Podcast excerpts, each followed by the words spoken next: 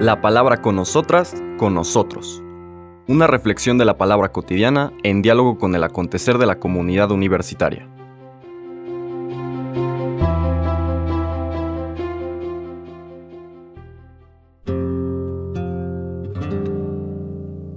Hola, buenos días, bienvenidas, bienvenidos a la palabra con nosotras, con nosotros.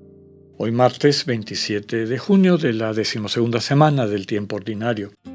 Seguimos nuestro recorrido de este último capítulo del Sermón del Monte, capítulo 7 de San Mateo. Vamos a leer los versículos 6, 12, después del 12 al 14. Hay un pequeño lapso interno de un texto que no leeremos, los versículos 7, 8, 9, 10 y 11, que se leen en otra fiesta particular. Recordamos que el día de hoy está dedicado también a Nuestra Señora del Perpetuo Socorro, una devoción que llegó a Occidente del mundo oriental.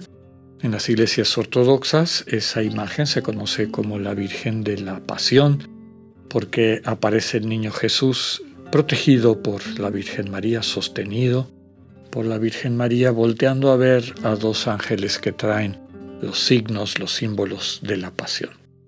El mensaje es importante, sobre todo la mirada de la Virgen que transmite, desde luego, el asumir la situación de dolor que implicará este rescate, esta sanación, redención, de la humanidad por parte de su Hijo, pero al mismo tiempo la esperanza y la ternura, que es la manera a través de la cual Dios nos da una vida nueva. Una felicitación para todas aquellas que llevan este nombre. La lectura del día de hoy de San Mateo dice, En aquel tiempo Jesús dijo a sus discípulos, No den a los perros las cosas santas, ni echen sus perlas a los cerdos no sea que las pisoteen y después se vuelvan contra ustedes y los despedacen. Traten a los demás como quieren que ellos los traten a ustedes. En esto se resume la ley y los profetas. Entren por la puerta estrecha, porque ancha es la puerta y amplio el camino que conduce a la perdición, y son muchos los que entran por él. Pero qué estrecha es la puerta y qué angosto el camino que conduce a la vida y qué pocos son los que lo encuentran. Palabra del Señor. Ayer comentábamos que en este final del Sermón del Monte, San Mateo entreteje varios dichos del Señor. Hoy escuchamos tres, con temas diferentes, pero que todos ellos van abonando a esta actitud, a esta manera de interactuar con el mundo sustentada en aquellos que han descubierto el amor de Dios, viven como ciudadanos del reino, asumen con alegría esta pobreza que en el fondo es riqueza, porque esta radical desposesión les permite llenarse del amor de Dios que se les entrega de manera gratuita. Y desde ese amor interactúan con el mundo. La primera de las expresiones del día de hoy es difícil y rara, han habido a lo largo de la historia muchas interpretaciones. ¿Qué quiere decir esto de no darle a los perros las cosas santas, ni echar las perlas a los cerdos?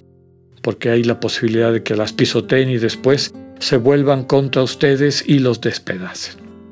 La interpretación más positiva que he visto, y yo creo que tiene mucho sentido, es la de los padres de la iglesia, que ya desde el siglo IV y V decían que esta es una invitación a tener muy clara la sensibilidad de las personas a las cuales les predicamos la buena noticia del reino.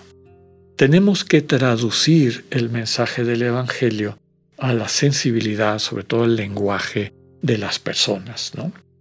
Quien vive como ciudadano del reino, siguiendo la intuición de Pablo, quien contempla en la cruz una vida renovada, en el Señor Jesús que asume sobre sí todas las consecuencias de nuestro desamor para liberarnos de ella, ve la cruz con esperanza y sabe que en el fondo de eso hay un acto de amor, igual que el acto de amor de una madre que entrega la vida por sus hijos, etc. ¿no?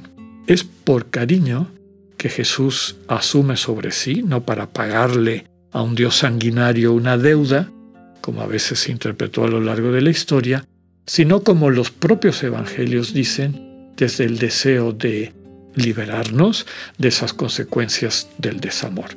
Y al liberar nuestro amor, capacitarnos para ser co-creadores de esta comunidad centrada en el amor mutuo que el Señor viene a fundar.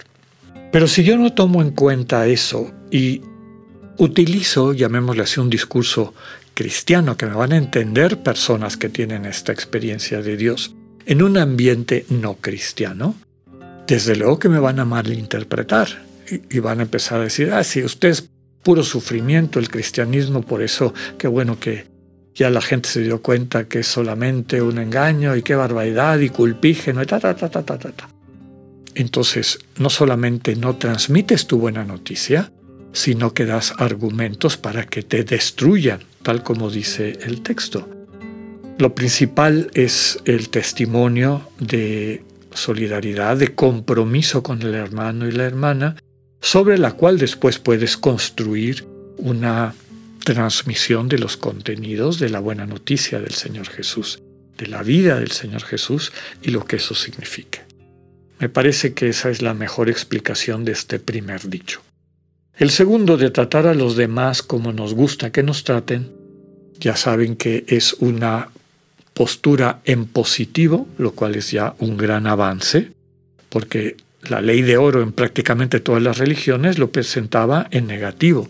No hagas a otros lo que no te gusta que te hagan a ti, es decir, abstente del mal. Pero para el cristiano eso no basta. El cristiano quiere hacer el bien, no cualquier bien. Aquí también implica este ser ciudadanos del reino. Amar como te sientes amado, amada, sostenida por el Señor Jesús, sostenida por Dios. Tratar a los demás como Dios me ha tratado a mí, donde he encontrado la vida. Como nos recuerda el Evangelio de San Juan, no hay amor más grande que el que entrega la vida por las personas que ama. Entonces la invitación es eso, a entregar la vida, gastarnos la vida, amando. Y no necesitan ser cosas extraordinarias o llamativas. Puede ser una sonrisa, una presencia solidaria, un deseo de poder acompañar al hermano cuando lo necesita, etc. Entonces, desde este amor descubierto en Dios, así amamos creativamente. Y el último dicho es de entrar por la puerta estrecha. Entren por la puerta estrecha. Es ancha la puerta de la perdición, dice. Desde luego que el mensaje no es eh, llevar una vida tipo farisaica, ¿no? que entiende la estrechez como la observancia minuciosa de preceptos y rituales y etcétera, ¿no? Esa es aparentemente una visión, digamos, de observancia de estrechez, pero que en el fondo lo que hace es hacer crecer el ego. Y el ego es precisamente el que no puede pasar por la puerta estrecha. ¿Qué quiere decir esto? La puerta estrecha. Por esa puerta solamente pasan los pobres y los humildes, que, habiéndose despojado de su ego, pasan por esa puerta pequeñita, pero tan importante para entrar al reino de los cielos. En cambio, quienes tienen un ego grande, inflado, es imposible que pasen por esa puerta. Por lo tanto, no es tanto esta observancia, como a veces se ha interpretado desde una perspectiva farisaica, sino la congruencia desde el amor que implica que nos reconozcamos pobres de espíritu, que lo único que nos sostiene es este amor gratuito, constantemente renovado por parte de Dios. Eso hace que nos vayamos haciendo, llamémosle así, desde la perspectiva de la soberbia, cada vez más pequeñitos, hasta alcanzar la humildad que nos permitirá atravesar esa puerta estrecha. Y mucho cuidado con todas las trampas del ego que nos invita a hacerlo crecer, a alimentarlo, porque con esa carga tan grande no podemos o no podremos atravesar esa puerta estrecha. Hagámosle caso a estas invitaciones que el Señor nos hace en el Sermón del Monte. Que tengan un buen día. Dios con ustedes.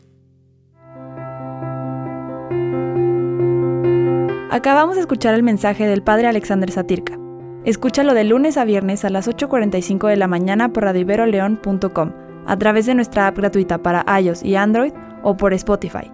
Esta es una producción de Radio Ibero León en colaboración con el ITESO, Universidad Jesuita de Guadalajara.